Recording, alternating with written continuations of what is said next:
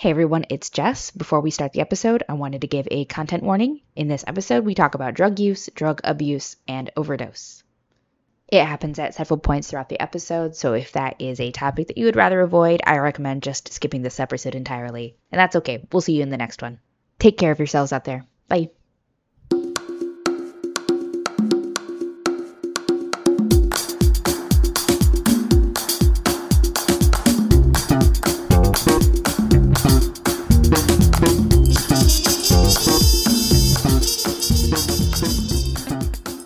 Everyone, and welcome back to RPG R&D. I'm one of your hosts, Jess Geyer. I'm one half of Wannabe Games, and I make tabletop role-playing games. And I'm here, as always, with my co-host Craig Campbell. Hello, Craig. Hi, Jess. I am Craig Campbell. I am both halves, um, all four quarters of Nerdburger Games, um, and I make tabletop games as well, role-playing games. And we are here with our guest, Jason. Hello, Jason. Hello, uh, my name is Jason Pitre, Genesis of Legend Publishing. I'm actually one half of Genesis of Legend Publishing now that we have an in-house editor. Ooh. Ooh. Um, and uh, yeah, it's a pleasure to be here again. Yeah, thank you for joining us. Very good to have you back. Um, we you are the one who suggested our topic for today's uh, both our GMing portion and our game design portion. And I think that uh, it, it sounds very interesting. I'm, I'm really looking forward to getting into it. Um, you suggested the idea of relationship webs. And I saw in our email thread that we got some clarification from you on what that what does that mean. Uh, Jason, do you want to explain what a relationship web is? Uh, certainly. Um, as a foundational piece, what is a relationship? Why do we care about relationships?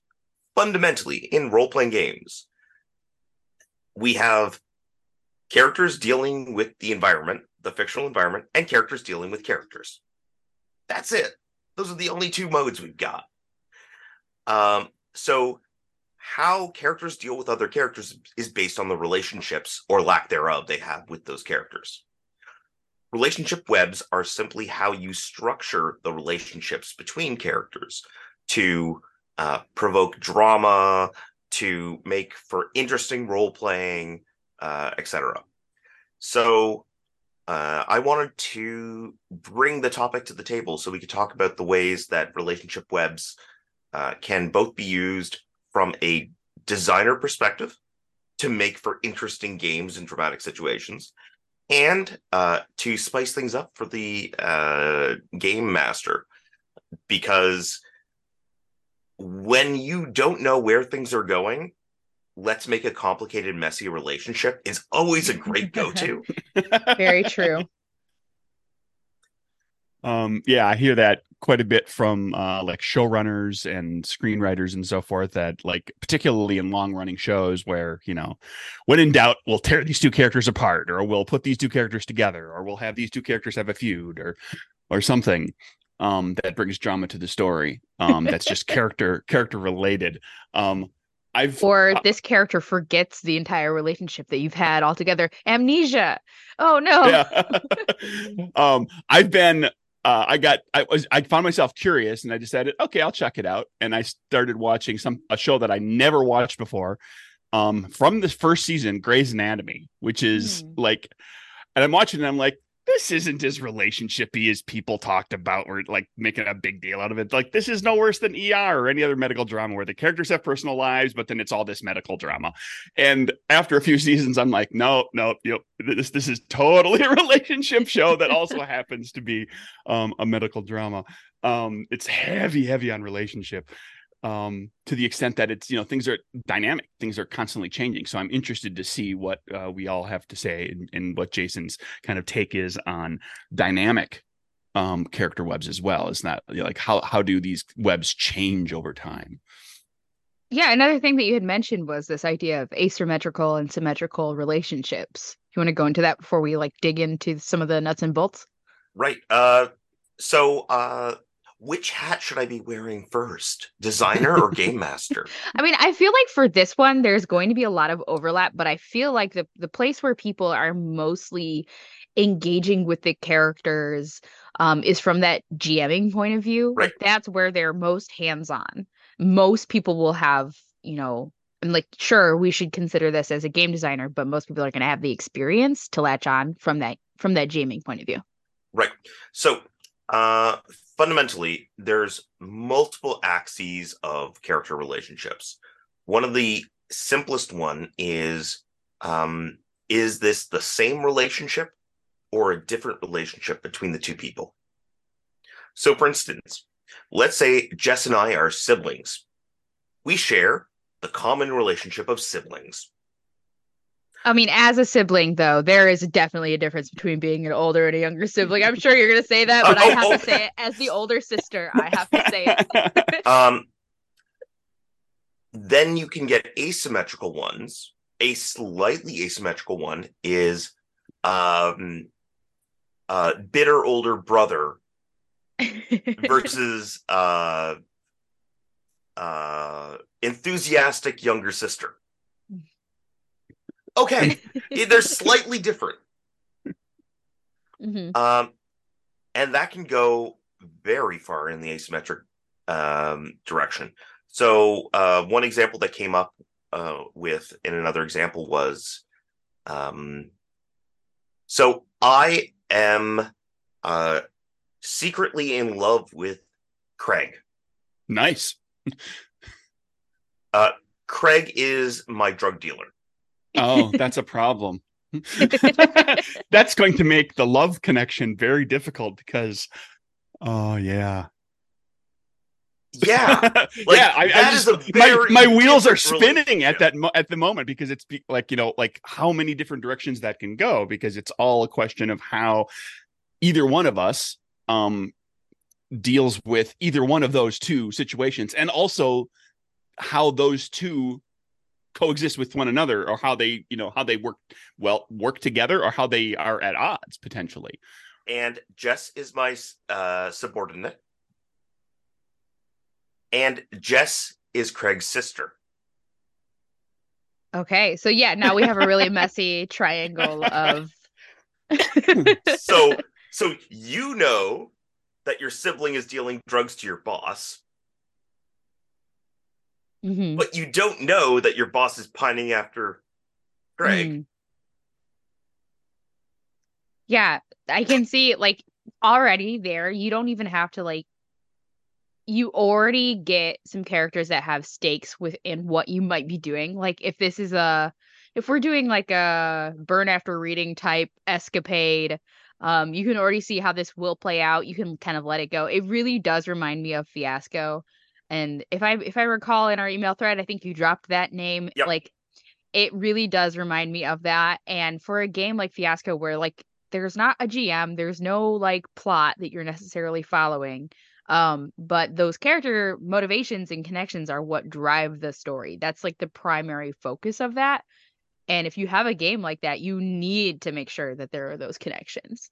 And we'll talk about that for sure when it comes to the game design aspect. But yeah. So that does a heck of a lot of heavy lifting. So Hmm. let's do the analysis of what we just pulled together. So uh, Jason has a asymmetric relationship with Craig of uh, in love with drug dealer.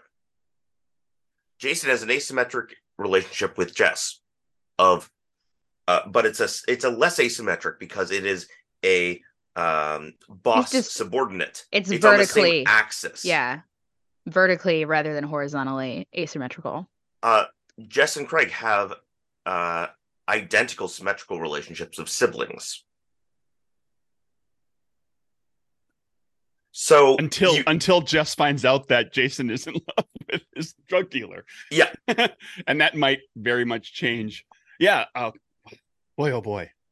So See, now I'm writing the short story, but continue, So- please. Yeah. we just managed to make a dramatic situation with exactly four relationships and three characters.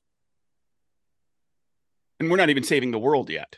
No, no, Mhm. like th- this, and this is some plebeian, simple stuff. There are games where you're running off of um Grey's Anatomy style, you know, a dozen characters each of with which has three or four different relationships and history and oh my yeah this can go very deep. Um but fundamentally this is a very powerful tool. Um I, i'm tempted to call this the garlic of uh gming you can never have enough um but some people won't won't appreciate um more than uh 40 uh distinct relationships I mean, I think it's perfectly fine, but I understand it can be a little a little potent for folks. It can also maybe be a little bit a lot to handle for a GM if you are Yeah. balancing if a lot of those relationships are coming from the NPC end. Yeah. It's it's enough like as a, as a player like you just have to kind of balance what your own reactions are and interactions are between you and the other characters which is a, which can be a lot but you know we do that in our daily lives without thinking about it at all and it's not that much more of a lift as a player. But then as the GM you're not just thinking about you know the you you have all of your NPCs, so you're probably playing more than one character. Sometimes more than one character in any given scene, whereas a player is going to have one.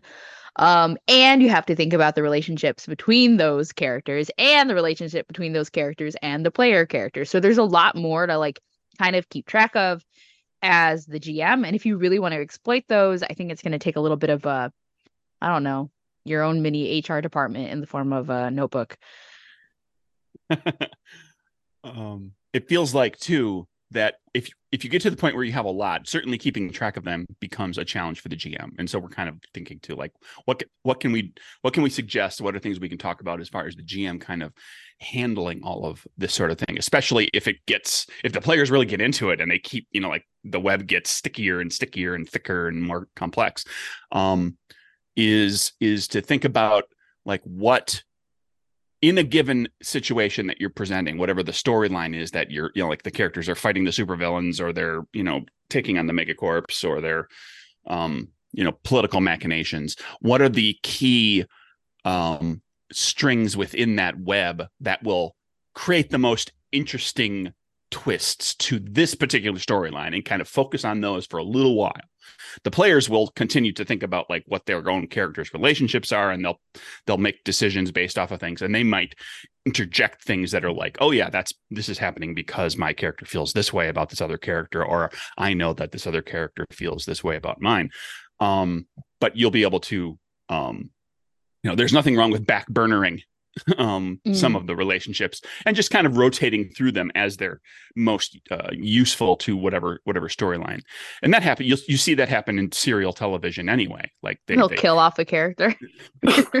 look kill off characters they they back burner stuff they just have like well these characters had this thing going on and we we focused on that for this two part episode it was essential part of the story while at, you know they were also saving line saving lives at seattle grace hospital um but then you know like we we know that relationship still exists.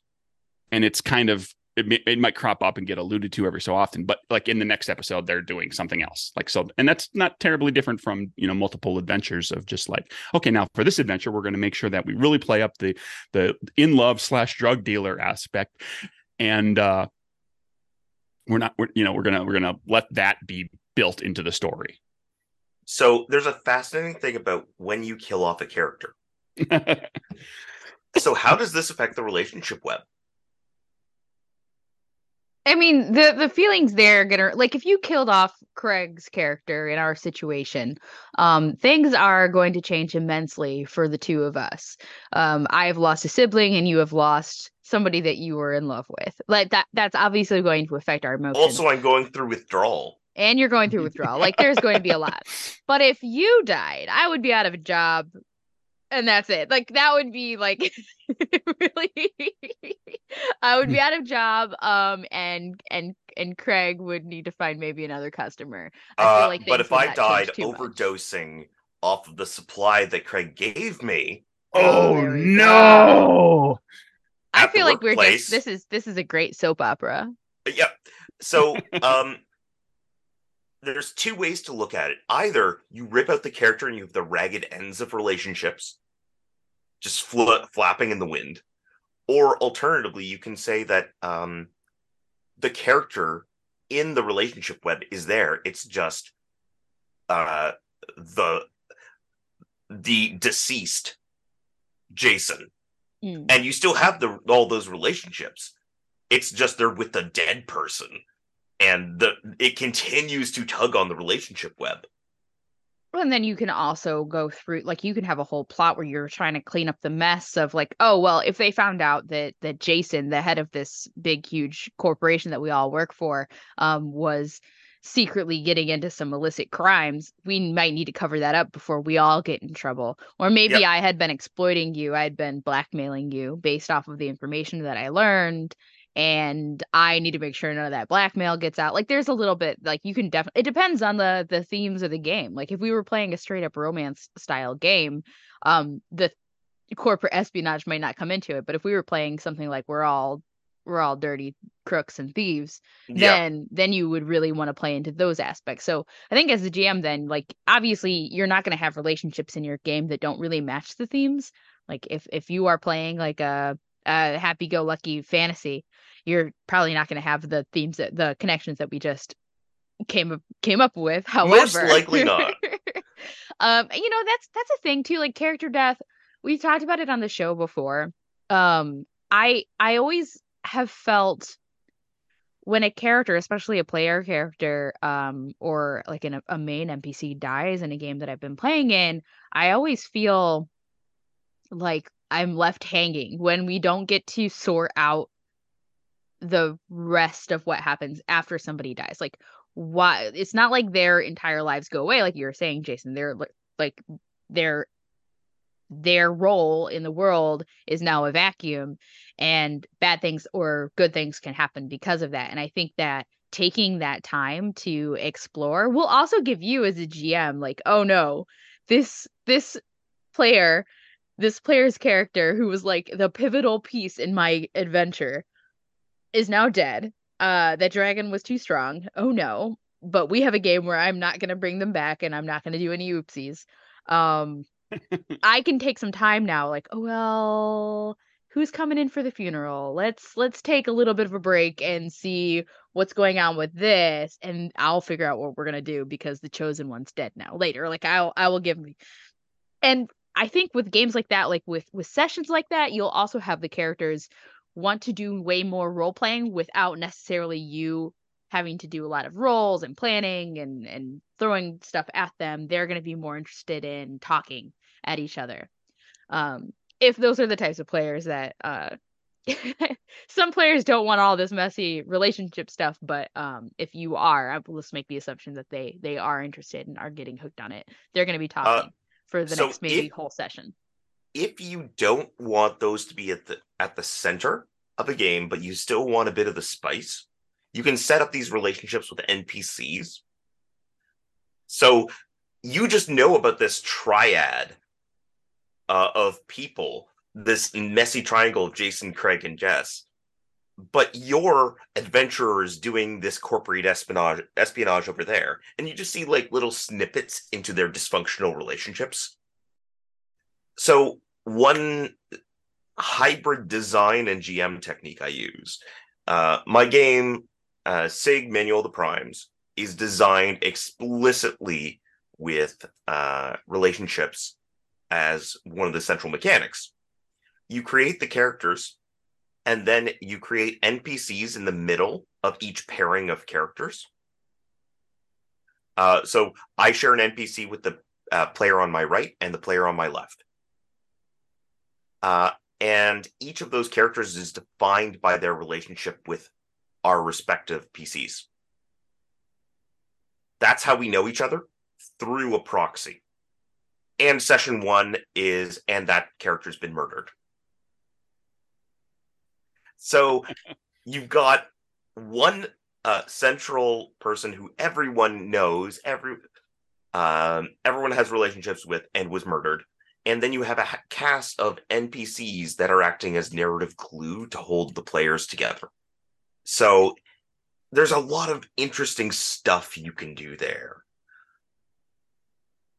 I think it's also something like this makes the average dungeon delve too a little bit more exciting. Like, you know, you pick up a supplement, you pick up a little adventure module, and you're just like running it from the book. You really are relying on to make the game like more interesting role playing wise. You're really relying on the players to kind of be engaged with each other and not necessarily even with the story because maybe maybe there's no real good place where you can um tie those links in, but giving them the relationships together is just going to make the dangers of a oh we're going through this dark dangerous cavern um it's going to make that a little bit more spicy to use your word. Yeah. Um so now that we've talked about how these can be used let's dig into a little bit more about the kinds of relationships we can be talking about. So symmetrical versus asymmetrical is a really strong axis a lot of us pay attention to that Another axis is stable versus unstable. Mm. So, for instance, uh, sibling, that is a pretty stable relationship. You're unlikely oh. to stop being siblings. You do you have a sibling? It can change. you can change types of siblings, but you're still going to be siblings. um, siblings who aren't talking to each other, perhaps. Um, however, uh, drug dealer in love with is a very unstable relationship. Mm-hmm. Um, you can't expect, oh, yes, this will keep going for the next 30 years. This is going to collapse. It's going to be messy. Just the um, nature of, of that particular pairing, you can almost predict that it will happen. If it was a TV show, it would happen during sweeps. Yeah. Or in a two part episode or at the you know season finale. um, but, um yeah, so for, for, for anything unstable, that they almost like I would think players and the GM almost have to kind of expect that unstable. The whole point of having, or at least a large part of the point of having an unstable relationship set up is for it to at some point implode. So basically, um, you can put a lot of stable relationships without disrupt- disturbing much but unstable relationships will will cause drama the moment you focus on them basically. Yeah. Um some other axes uh, what is the kind of relationship? Is this a familial relationship? A professional relationship a romantic relationship uh a ideological relationship? Do we share political beliefs and we're both fighting for team uh, uh, purple at the chariot races? Um, so what sort of category of relationship are we talking about? Is is it a positive, a negative, or a neutral relationship? I mean, also thinking about like the power dynamic between them too, which yep. can sometimes be positive or negative. Yep. Um, how transparent is a relationship? How do other people know about this relationship? Because there is a very different relationship. There's a de- very different dynamic between um, everyone knows that Craig is a drug dealer everyone knows that Jason's in love with Craig, except probably Craig. Uh, or everyone knows that J- Jason's in love with Craig except for Craig. These are three different states which have radically different narrative and fictional outcomes. Could could also be everyone knows Jason's in love with Craig except for Jason. There you yes, go. That is also really good. I love that one. No, I just need the drugs. That's why I need to stay near you. um, Never mind the fact that you come over and buy the drugs and just want to hang around yeah, like yeah. all the time. well, as long as I'm here. How are you doing? I just need another fix. You're looking well. Did you do your hair? Um, yeah. So, and uh, the duration of these relationships. Uh, if we've been uh drug if you've been dealing me drugs for a week or dealing me drugs for five years after my terrible car accident like those are different situations and they've sort of anchored uh, for longer. So there's a lot of different different criteria and different axes through which you can have these um, relationship webs, these relationships. So knowing the different ways that you can establish these gives you a lot of options. And of course, the most important aspect of any relationship web is when you pull on the relationships. So it, it's called a relationship web because everything is connected to everything else. So let's say uh, Craig is out of town and gets into a, a terrible car accident. No one's heard from Craig in a month. Oh, no. Suddenly, Jason and Jess are in very different emotional states uh, and have different practical concerns. Jason's going into withdrawal, and uh, the police might be constantly dealing uh, with uh, Jessica. So, yeah, my my brother has just vanished, and I'm like, I don't know where he is. Who knows? Um, don't look in my files. There's no blackmail happening. Don't worry. It's so, always the sister. It's always the sister. so at that point, you can look out for another level of relationship because I'm certain me being in withdrawal, both emotionally and chemically, is disrupting all of my other relationships. Likewise, um, uh, Jessica might be uh, in a romantic relationship, and that romantic relationship is being disrupted by the constant, you know, the police want you for another interview. Mm-hmm. Um, so or our parents get involved. Our, yeah, parents get involved. Or she dedicates all her time to a campaign to find me and sits putting up posters all over town all the time because Jess loves Craig. I mean, you know, like the fictional Jess yes. loves her brother. Yeah. um, so by tugging on one character, you're uh, you have second order well, first order impacts on their direct relationships and second order impacts on their indirect relationships. So you can see the impacts ripple through the web. Um, so one thing that that I do occasionally um, when I'm uh, running a game is I will look. I'll, I'll, just gently keep track of which characters have been um, involved in various situations. I'll look for a portion of the web that's been mostly undisturbed. and then I'll find the character who I can pull on who will have the most impacts on those characters.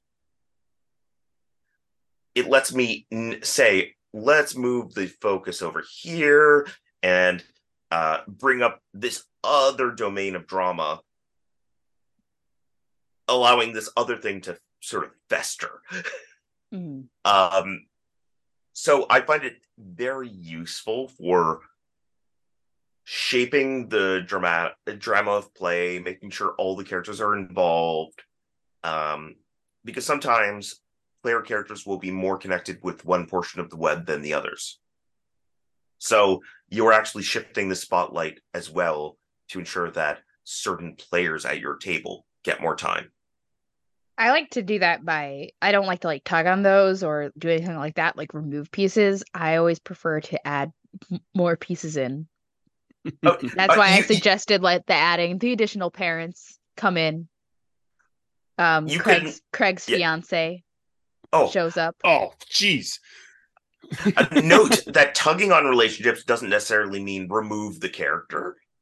Um, adding a character does just as much any state change for an existing character or the addition of additional relationships that were fictionally already there, we just didn't know about them, mm-hmm. uh, is totally fine. Um, but yeah, no, that that is that's some powerful tech. One of the corollaries is, however, um, a best practice is the um, law of conservation of NPCs. I like that. Whenever you are trying to introduce a new character, first look at all of your existing characters and see if there's any sensible way that you could reuse one of them and add more weight onto the, that existing character. For instance, uh, we only know uh, is um, a mentor for uh, Jimmy, the boy in the mailroom. But we don't know. Jimmy is otherwise unconnected. So when we're looking for the person hired to cause a uh, mysterious car accident in Atlantic City, well, maybe it's Jimmy. Maybe Jimmy's connected to the mob instead of creating a new mob hitman. So try to, whenever possible, try to concentrate your relationships on existing characters before making new characters. Um, in part because that makes it a lot easier to keep track of. Because keeping track of a dozen characters versus a cast of hundreds, uh, who here knows everyone in Game of Thrones? Like everyone? oh, me, obviously. I'm such a Game of Thrones head. Uh, yeah, yeah. it's called A Song of Ice and Fire, by the way, but it's fine. It's fine. If you I only was only talking about show. oh, okay. then actually, maybe I'm. I uh, maybe not anymore, but when I used to actually be obsessed. until until uh, the final couple seasons came around of the show. Um, no, I think that I think that that's exactly spot on, especially if you're playing a game like where you have stat blocks for NPCs and you have to be kind of precious with them. Like, save yourself the energy whenever you can. Pull a Jimmy and and if you need someone to fill that role, take them from your already established cast of characters it's going to be richer for the everyone's going to know them already unless it's like super necessary to have a stranger that no one has like a specific connection to you can usually get away with something like that. Um i think the only time that that gets a little bit difficult is if you have a game with like a lot of intrigue like mystery detective fic um that can sometimes accidentally create plot holes or red herrings that then the PCs chase around for several adventures while you're trying to like direct them any other way. Um, but at those points, like in those kinds of games, you should probably already have your they're they're usually shorter lived. Like one mystery is usually like okay, maybe a couple sessions maximum. Um, you know, because there's a reason why mystery fiction like novels themselves are first of all not super long and second of all the one mystery will be solved by the end. It doesn't continue through a series. Um so you should have your suite your cast of characters already pretty well established before and you shouldn't have to be adding them so you can focus on those relationships beforehand. Um yeah i would just be really careful of the the plot hole aspect. Yeah. Fundamentally the law of conservation is think about your existing characters first then, if no existing character will fit the bill, then make a new one. The second half of that sen- of that sentence is just as important. Yeah. Um, and being able to make characters and interesting characters is a skill. We talked about this a little bit on our our previous episode in fact. So go back and listen to that one. no, I think I think too if you find yourself in the position of needing to um to create that character because they it like I've, I've come up with these couple things maybe one happened a while back and now one's happened again and i'm adding characters and it's starting to get a little more complex a little trickier to handle as a gm now there's there's a lot of different points on this web all this interconnectivity that you can look also critically at um the characters the npcs that you have and say you know well you know is there one of these npcs that's been around for a while that is no longer necessary? That's just not you know like the the the, uh, the players aren't really latching onto as much as they once did um or uh you know like now i've got like this new shiny thing that everybody seems to really like um and uh uh you, you you can start to shift that way and you can take that character out kind of slowly ble- you know kind of phase them out of the story or you know in games where characters die and whatnot then you know that's a great way to uh as jason said tug on the string is like okay well now this character gets killed and that has its own reverberations through the web for a time um and then it you know kind of settles back into okay well now this is the new dynamic with all these characters with this one person gone and this new character back Yeah. So now that we've focused a lot on how this can be used uh, dynamically from a GM lens, there's some interesting um, game design topics on this as well. hmm So we previously mentioned Fiasco, and that was intentionally designed with relationships at the fore. A lot of this is actually derived from LARP uh, design, uh, because um, who here would be comfortable running a sixty-person tabletop role-playing game? Absolutely not. But a LARP, no. sure. no thank you However, making a game that has five different factions, uh, each of which has uh, 10 to 15 members, uh, and they're all they all have relationships with each other. You make a dram- a dramatic mess that way. And you can make 60 characters, toss them on the table, and have people just get at it. Um, they have a lot of experience with using relationships, um, almost as a teacher's assistant for the GM. No, I think that's a really apt way to think about it. It gives them like there is something when you LARP, especially if you're playing like a really big kind of LARP, the thing that keeps the characters busy are the other characters. When you are not there is Monster Camp and like interacting with them and throwing out NPCs at them, which does happen, but there's only so many of you and there are so many of them.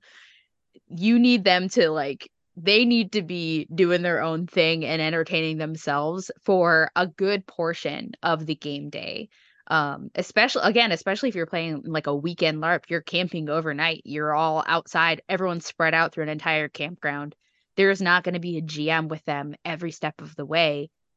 They they are making their own drama.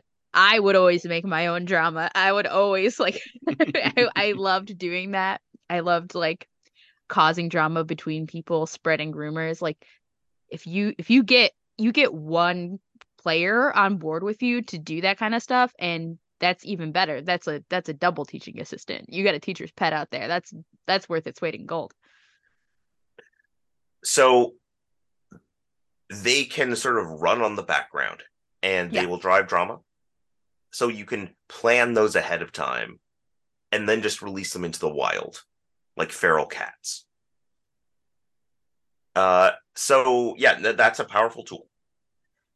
Uh, Parlor LARPs use this quite often, and there has been a long history of R maps, relationship maps in game design. I'm trying to recall when the first one sort of cropped up. I want to th- say sorcerer, but I'm not sure. Um, but formal, like here's the diagram that shows how all of these characters are connected to each other. Um, is a potent tool for a designer. Um, because uh, I mean, Apocalypse Worlds uh, encourages people to uh, make uh, PC and NPC, PC, NPC triangles.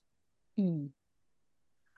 Um, or is it NPC, NPC, NPC? I can't keep track of wh- where that triangle is supposed to be, but basically make tri- dramatic triangles of relationships. Um, so paying attention to that on its own is useful. This is doubly so for games that include actual mechanical um, considerations of relationship strength or existence. For instance, in Fate, aspects for relationships can have mechanical bearing. You can tag an aspect, invoke an aspect to gain a bonus on on a particular roll. You can likewise, um, one of my favorite games in this domain is actually the game Prism by Whitney Delagio.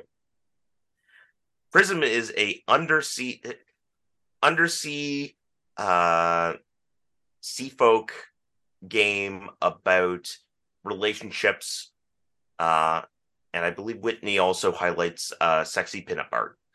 Um so in that one you effectively have how uh, a track on how balanced your relationships are between the two people. So if it's healthy, you're near the middle. If it's unhealthy, codependent, or uh, abusive, it goes to one of the extremes.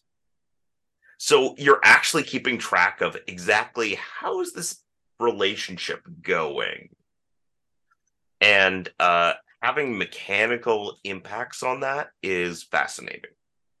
Yeah, I I I I think that there are a lot of really cool games out there that use like the for to use the apocalypse world terminology they use the links between the characters um kind of like as a currency of the game like you can use these within the game to do things and you can use them as the gm to make other things happen make moves on those links um i think it would be really fascinating to see a game that like oh, you do this move and you're going to destabilize this relationship or you're going to change this relationship somehow, I think would be a really fascinating, especially if you're trying to do a really character relationship web centered game.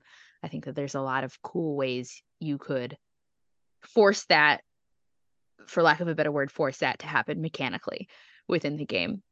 Uh, I think I've also played like um ninth level games has this game called women are werewolves which i feel like does a really it sets it up automatically for the character relationships to uh, like you develop the relationships between this family um before everything even starts and that colors the like having it there before you set up like the actual plot of the game I think gives the gives the characters like it gives the players, not the characters, but it gives the players like this mind space of, oh, this thing is important. This is what we're talking about.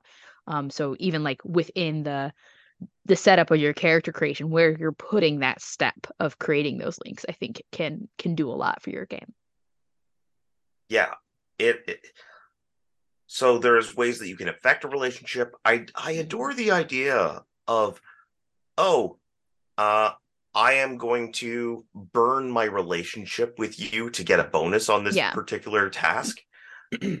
um, or conversely, I do a thing and now that burns the relationship.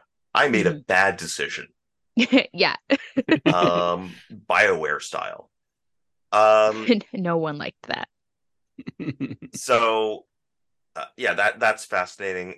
Uh, in Apocalypse World and a number of PBTA games, the strength of the relationship affects how much of it, how much they can help you mm-hmm. or hinder you. Um, some games you will actually mechanically make uh, or break relationships. So you can say, I am going to make a brand new relationship here because I want to have a contact in the city guard. So I'm going to roll circles to determine if I have a relationship with someone there. And oh, look, now I have a mechanical, mechanically relevant relationship. Fantastic. Um, it, it's such a potent tool. Um, so yeah, I, I think that it's valuable for people to turn their minds to ways that they can use relationships as a design surface just as much as they can use it as a dramatic lever. Um, what are some of those? What are some specific tools we as game designers can use and steal, um, sometimes wholesale into our own games to allow this sort of stuff to happen? Are there other? We've talked about Prism. We've talked about Apocalypse World and Powered by the Apocalypse style games. What other games are out there that do a good job with relationships? That's a great question. Just because there's so many of them. Uh... He's looking at a bookshelf right now. yes. um. For instance, uh, okay, let's point at Wanderhome, uh, mm. where you will set up very specific. Like, actually, I think this is what the primordial form of relationship, which is of this is basically the bond, the relationship, where you're documenting how characters have relationships with each other as play begins. That is found in uh, Apocalypse World, Dungeon World, Wanderhome, uh, you name it. It's a very common technique, but it does a really good job of situating people and avoiding the, well, you all meet in a tavern because you're all alcoholics. Here's your quest. Um, so I think that's a very important piece. You, um, Nobilis is actually quite strong with this, uh, in that they have uh, NPCs that are connected to, um, I believe it's the Chancel.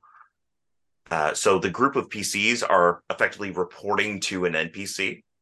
So those relationships, both between the characters and with uh, their superior, act as a wonderful framing device. Uh, all of the games in the romance trilogy from Emily Care Boss um, are fabulous. Shooting the Moon, Breaking the Ice, and Under My Skin.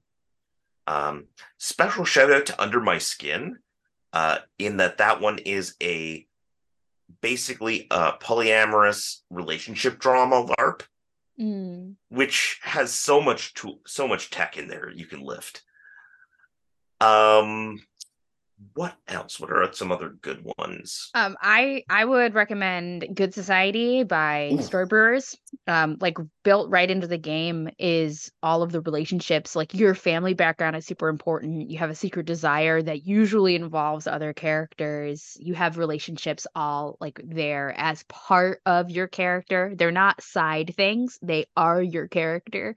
And I think that that was a really interesting way of um, you know, I mean, the the regency era period drama style is not a it's not really about the plot it's all about how the characters are interacting with each other um, and those relationships especially the family dynamics are really important in that game Uh, I also love, I think among my PBTA games, uh, Sagas of the Icelanders is my favorite on this Oh, domain.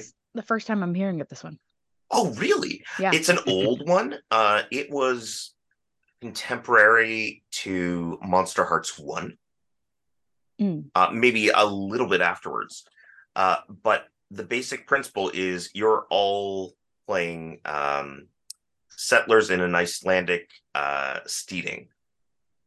Uh, so the playbooks are the man, uh, the woman, the shield bearer, uh, the child, etc. And one of the interesting things there is they actually have gendered moves.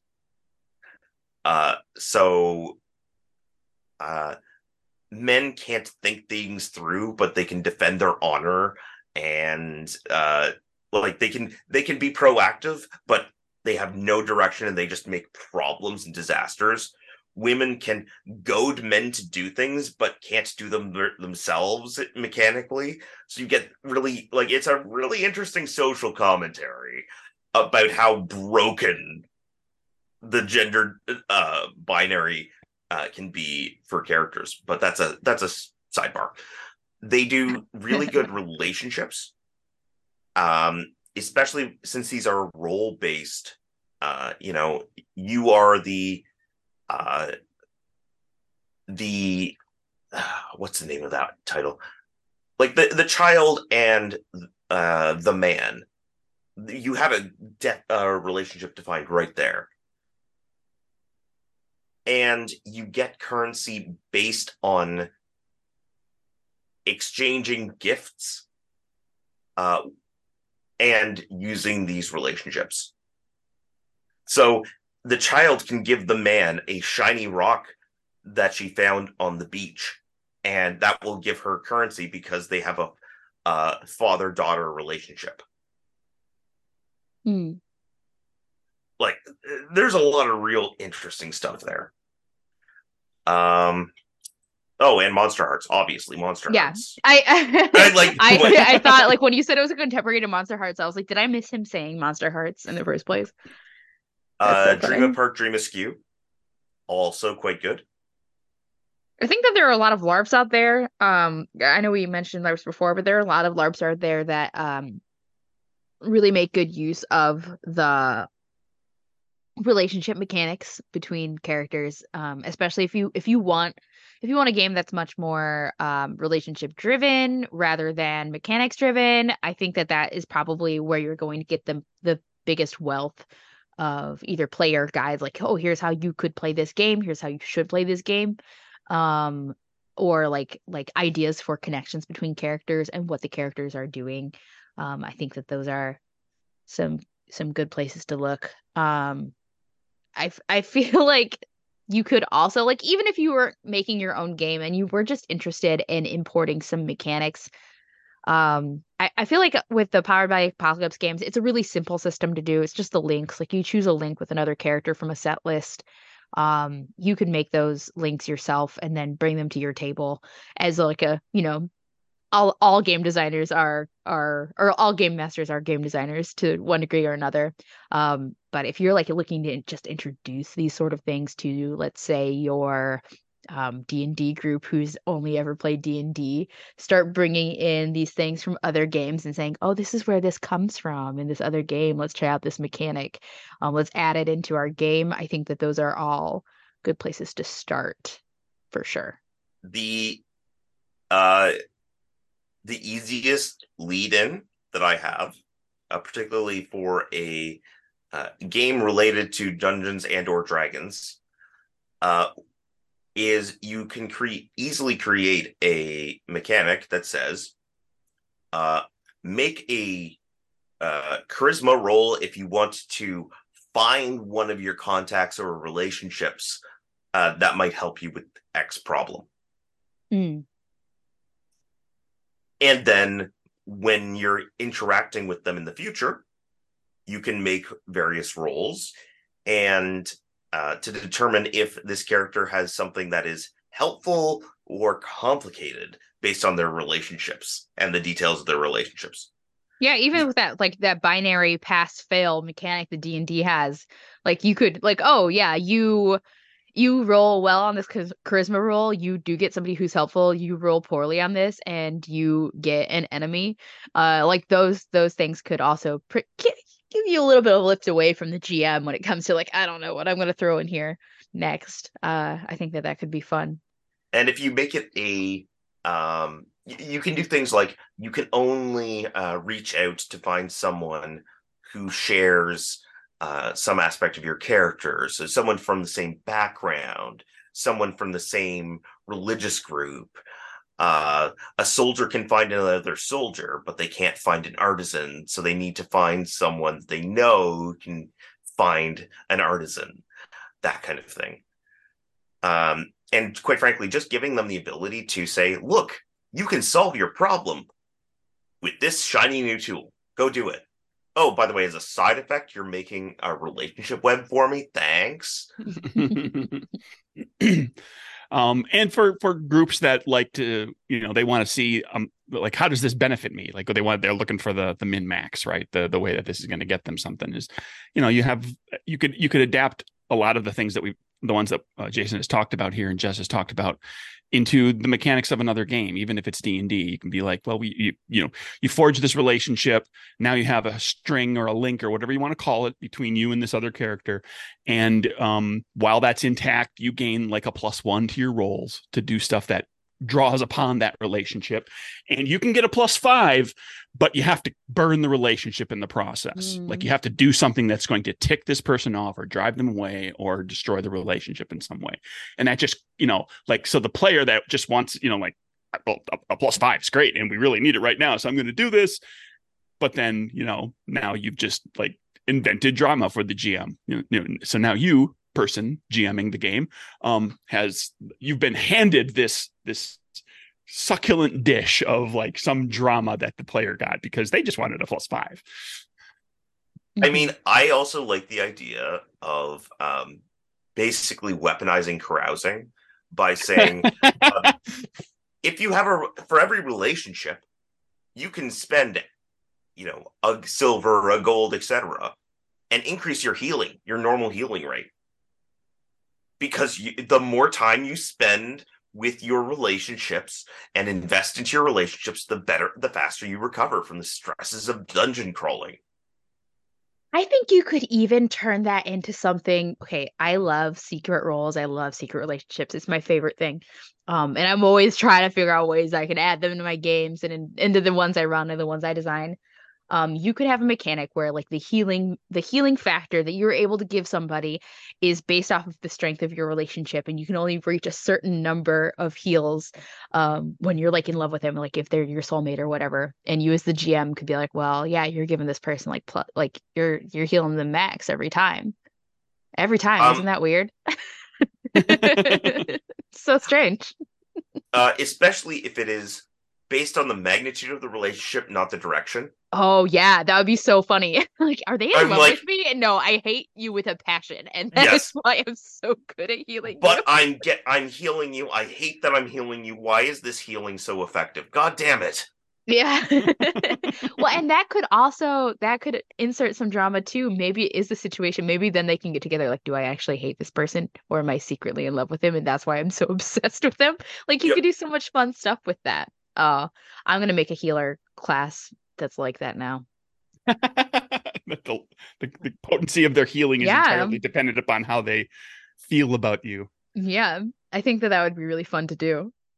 Uh, I think you could also, um, like, you could insert that into a solo game. Like, if you are you're the town healer, and maybe you roll randomly for how powerful this healing is, and that tells you something about their relationship. Oh, right and then you could just like like oh i'm i have i'm only rolling like once every time that i'm healing this this person with but like so what's this relationship like? Can this change? Does it change as i continue the story of my solo adventure? I think that that could be a, a an interesting dynamic. I've a lot of the solo lar uh solo larps solo role-playing games that i've played um you're kind of on your own as the player to determine like what your relationship with these is with these other characters, I think having a little bit of randomness in there could be fun. Or so, maybe maybe the healing is based off how they feel about you instead. Oh, sorry, I'm just like obsessed now. oh, well, oh there, there's a lot of things you could do there. Um, yeah, how they feel about you, how you feel about them. Um, so are you saying that you would roll once for Farmer Julian and seven hit points is the, the amount that you heal Farmer Julian. So therefore, Farmer Julian's relationship with you is yes is exactly. always going to be this until well, it changes. Until it changes, yes. Until but you do something the, in the game that would like right. impact that relationship. But Maybe... until then, you always heal seven. Yes. Yeah. Hmm. that is sharp and then maybe like maybe as you're playing like then you can do the thing like oh i want to do better on this roll so i'm going to take a point out of my relationship with farmer julian or i'm going to add a relationship with my add a point of relationship with farmer julian to see what i can like you could do that breaking thing i think that would be really that and would work when, really well and when will julian notice yeah. yeah that your relationship has changed is dwindling like yeah. oh i feel way less refreshed today what's going on are you mad at me? yeah, yeah, yeah. I love it. I mean, uh, it's a little aside. Feel free to cut this out, but um, I came up with a fun little magic system that involves. Yeah, so magic for wizards involve requires you burn relationships. Hmm. Either you can burn the relationship that you have with someone, so you forget about the relationship, but they remember it. Oh. You burn the other way, so you remember it, but they forget or you burn it both ways. Neither one of you remember it. It's gone. That's painful. I love it. Especially because if you do one of the first one, then this person has to reteach you that you're married. Uh Oh, I, I, would not be married anymore. If my wizard husband burnt my entire relationship for like a cool fireball, I'd be like, oh, I guess I'm single now. Screw you. yeah, yeah. But like if you if, if you come to it, an agreement, um, there's a fun little dynamic oh. in the time oh. traveler's wife, where non chronological conversations. So the wife is talking to the future husband and then meets the young husband who doesn't know about the stuff in the future. So they're they have different levels of information at different times. That's so fun. Yeah. Like, There's oh yeah, of- you can use our relationship, but it's gonna be it's gonna be rough for another Yeah, couple yeah. of months. That would be really fun to play. It it has to be worth it. Yeah. And Yeah. Jess, your uh, your healing and relationship um, solo game is called Mending Hearts. Oh, Oh, I didn't right. know that existed. Now I want to play it. no, no, I'm saying that's what you should call it when you design Oh. it this week. Oh. Oh yeah. I have other I have other things I have to do, but maybe that'll be next on my list. next next month. Uh, there is also a game called The Mending Circle, which is quite excellent. Um, that I think might play in some of that same territory. But anyways, Mm. fun. Fun, fun, fun. Jason, this has been very interesting. And now I have some cool ideas and uh I, I I hope that we've armed people with enough knowledge on these relationship webs that they can start implementing them into their own games and game design. um, or even seek out games that have them if that's what you're looking to do too. If you're looking, I I'd really love to GM a game that has this sort of thing. Well, Jason just gave you like what 15 Yeah. to go check out. yeah, uh yeah, just use this one as a little primer and get your reading list ready to go. Uh Jason, thank you so much for joining us today. thank you very much for having me. Where can we learn more about you and your stuff? Well, you can learn more about me uh, generally at genesisoflegend.com or .ca uh, or at the RPG Design Panelcast, uh, where coincidentally we also just released an episode about spinning relationship webs. So you can go check that one out as well. Ooh, some further listening. Yeah. Uh, you can find me uh, at wannabegames.com or on Twitter at, at Joska or other social media at, at Joska. And that's all I have to say for today. and you can uh, find me at Nerdburger Craig on the various social medias. Uh, my website is nerdburgergames.com and the games are at DriveThruRPG. Um, Nerdburger Games is going to be at PAX Unplugged. Um, when this comes out, that'll still be like a week or week or so Yeah. away. So uh, yeah, swing on by and say hi. Uh, thank you to our opening and closing theme song, which is Avel by Steph Sachs, licensed under Creative Commons. Thank you, Steph Sachs, and thank all of you for listening. We'll see you back here next time. Bye bye.